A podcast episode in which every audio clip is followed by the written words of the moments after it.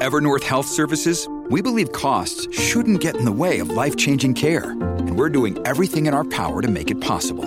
Behavioral health solutions that also keep your projections at their best? It's possible. Pharmacy benefits that benefit your bottom line? It's possible. Complex specialty care that cares about your ROI? It's possible. Because we're already doing it. All while saving businesses billions. That's Wonder made possible. Learn more at evernorth.com/wonder. This is the John Oakley Show podcast. All right. Well, we've been talking about the standoff between the teachers' unions and the education ministry, and uh, so we do have the education minister Stephen Lecce with us on the line to uh, I guess just enlighten us a little bit as to where we stand with these negotiations, because it had been uh, made rather clear by Sam Hammond, the head of the Elementary Teachers Federation. So he says that they were real close last Friday, and then the goalposts got moved on them. There were three or four issues that would have extended discussions into the weekend, and one of those is uh, on the hiring of replacement teachers, supply teachers, and the like. And the government uh, wanted that left to the discretion of the principals, whereas they saw that this was something implemented by the Liberals in 2012 based on seniority and wanted to maintain the status quo. Mr. Lecce, good to have you joining the Oakley Show. Good afternoon. Thank you, John. Appreciate the opportunity. All right. On this uh, issue I just mentioned, it's called Regulation 274. Uh, right. This is what Sam Hammond says is a sticking point in the negotiations. Is he right or wrong?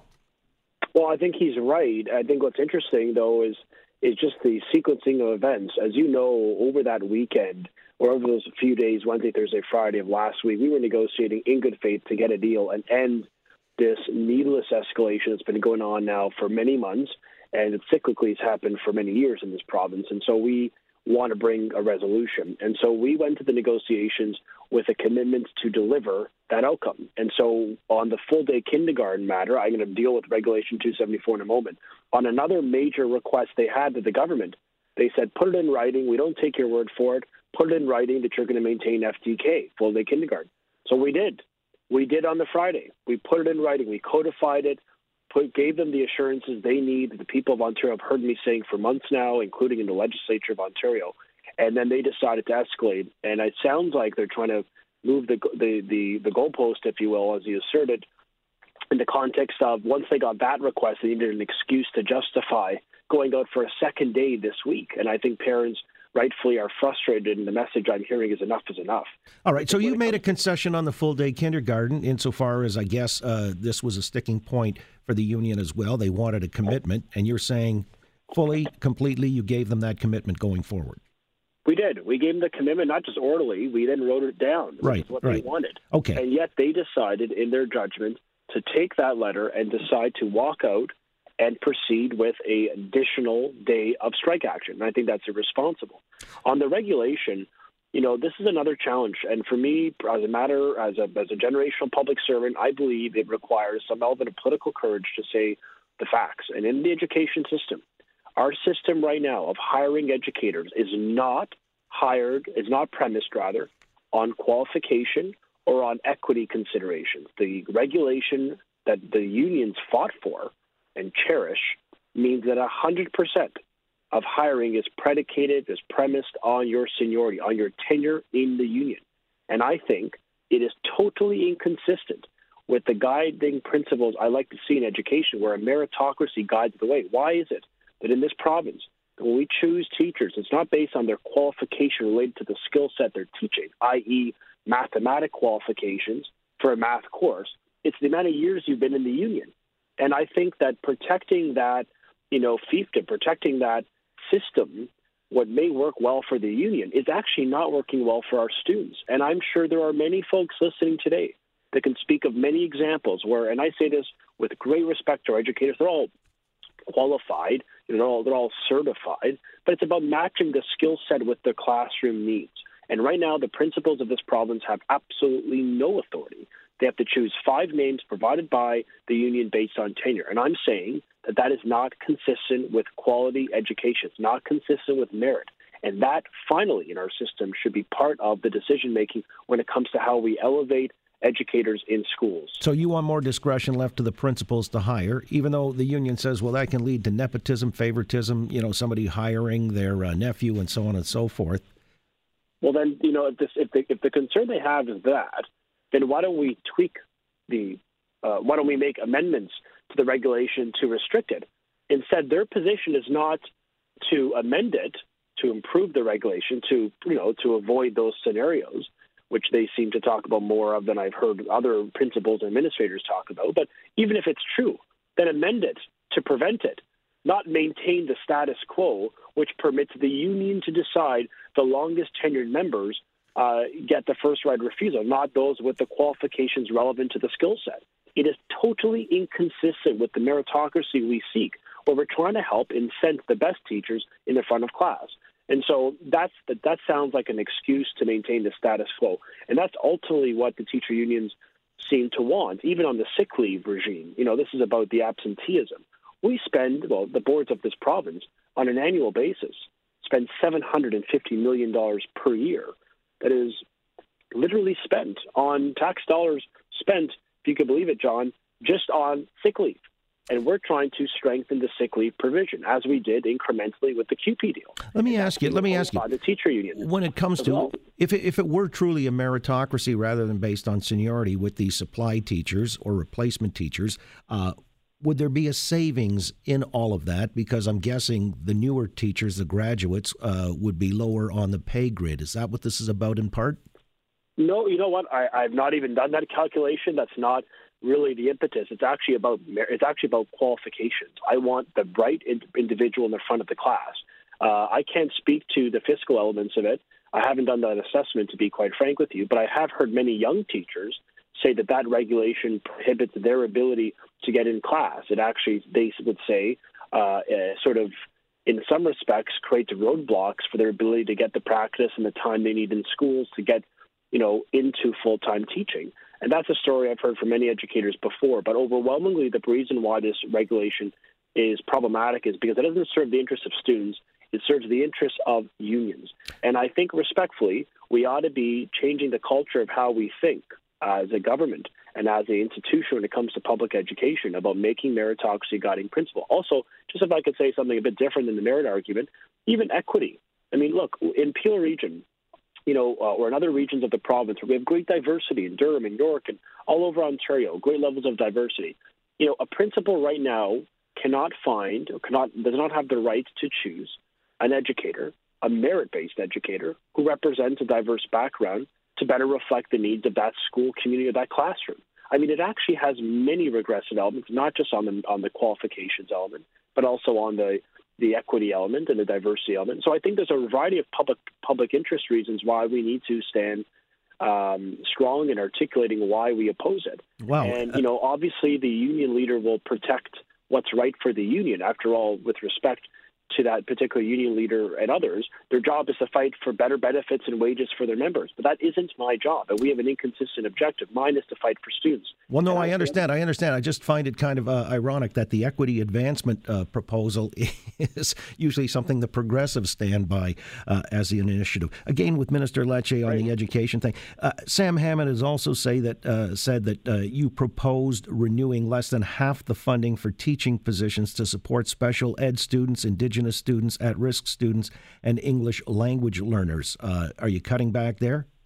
Not at all. In fact, you know, this is just a, a, a fascinating assertion. Uh, in special education in this province, you know, we care deeply about these kids. I want to make sure they've got dignity, but also they've got opportunity and support. So there's two things I want to speak about. The first, well, three, I guess. The first is in special education funding.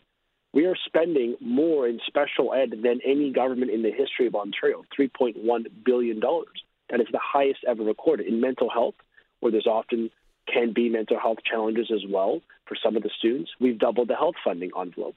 And when it comes to more EAs, the you know the assistants that provide uh, supports for these children, some with exceptionalities, where they have where they need that type of that level of support uh, from an EA, we just negotiated through CUPE hundreds and hundreds of EAs being brought into the schools of this province to further support those kids. All right. So what That's you're saying is, yeah, he's wrong. So you know, subjectively, he sees it one way, you see it another way, and the twain are not meeting here.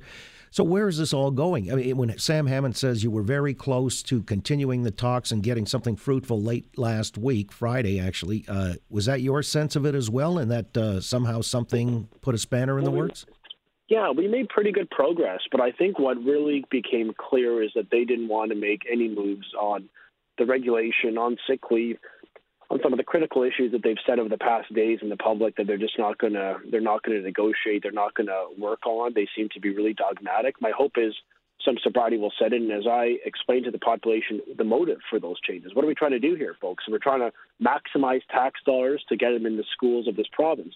And what I'm hearing from the union leadership is that they're going to continue striking so long as we don't give them exactly what they want, which well, is, you know, in some respects, having the authority and control over the system, over things that work well for their members, but not for the students of Ontario. Now, Minister Lecce, you know, it's interesting because yesterday Sam Hammond was quoted as saying that the teachers who are out on the picket lines have already lost one and a half, two, two and a half, those are his words, percent of what they would actually be making otherwise. So uh, this 2% increase, effectively, he's trying to telegraph that this has been nullified. So it's not about money, it's about quality of education, and they care about the quality of education. How do you, what do you say in response to that? Well, first of all, I mean, he's talking about pay. He's not talking about benefits. I'd be curious to understand more about uh, what those asks could be. Only he can provide clarity on that. But what I can tell you is this uh, the teacher union leaders have been clear that they have an ask on wages that represent a $1.5 billion increase to the taxpayer and benefit increases.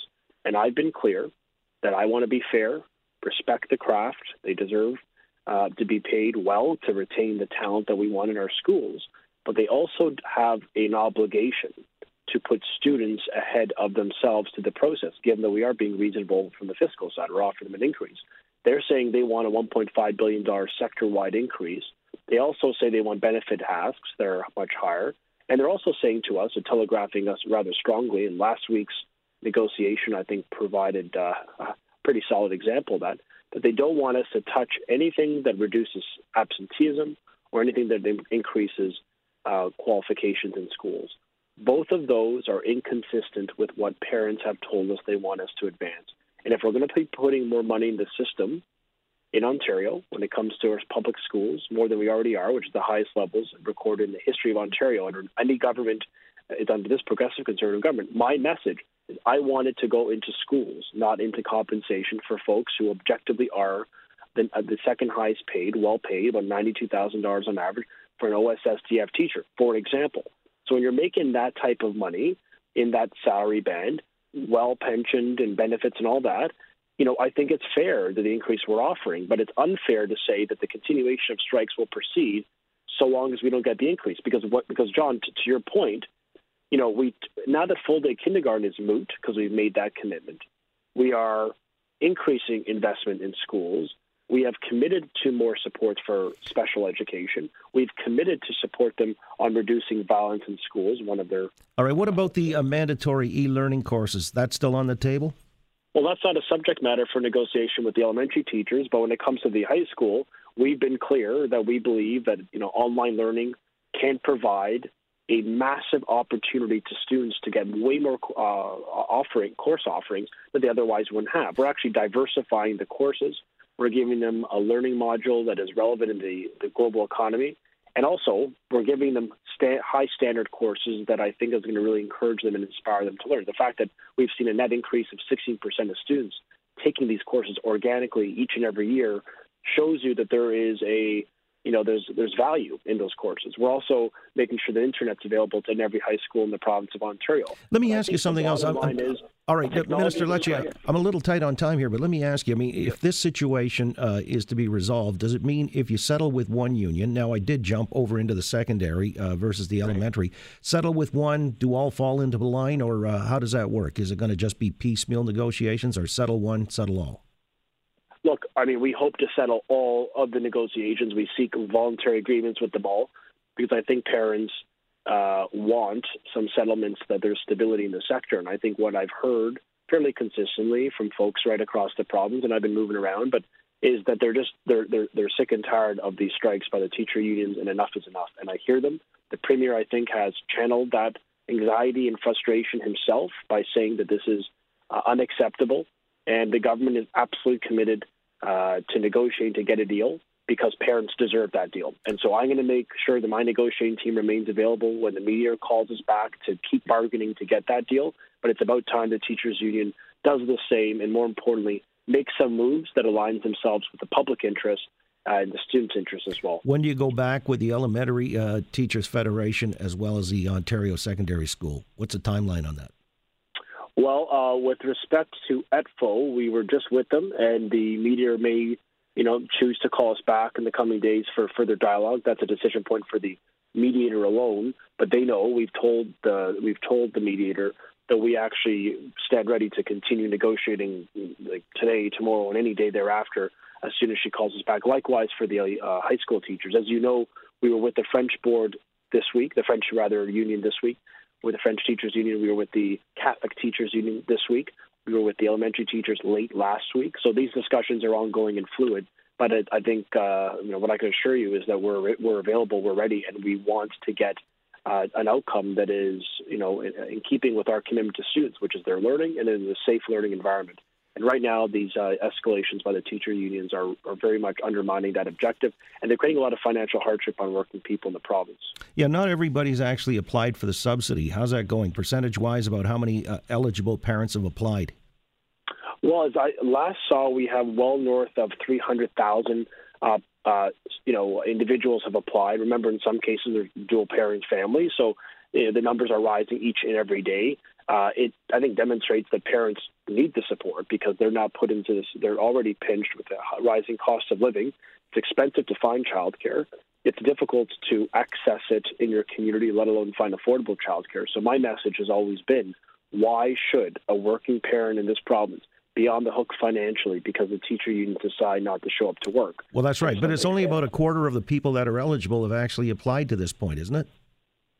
Um, I think I don't know the data points precisely because it literally is moving day by day. Mm. But what I can tell you is that we've seen an increase over the past week since we've announced it, mm-hmm. and we're going to continue to promote it because we want families to know that there's financial support available for them, up to sixty dollars per day for each child in the system, because they deserve to have financial support. They should not have to face fiscal and financial hardship because of these strikes by the teacher unions. And I think any way we can help, even incrementally, is important as we work on a dual objective. One is to provide short term financial relief through this support, and the second is to get a deal that provides sort of an enduring outcome that avoids this. Uh, this reality for families who, to be fair, John, seen this every couple of years in this province under every premier. All right. Well, we hope it is resolved sooner rather than later because, as you say, uh, everybody's been disrupted by this. Uh, Minister Lecce, appreciate your time and uh, keep us in the loop as to where this is going.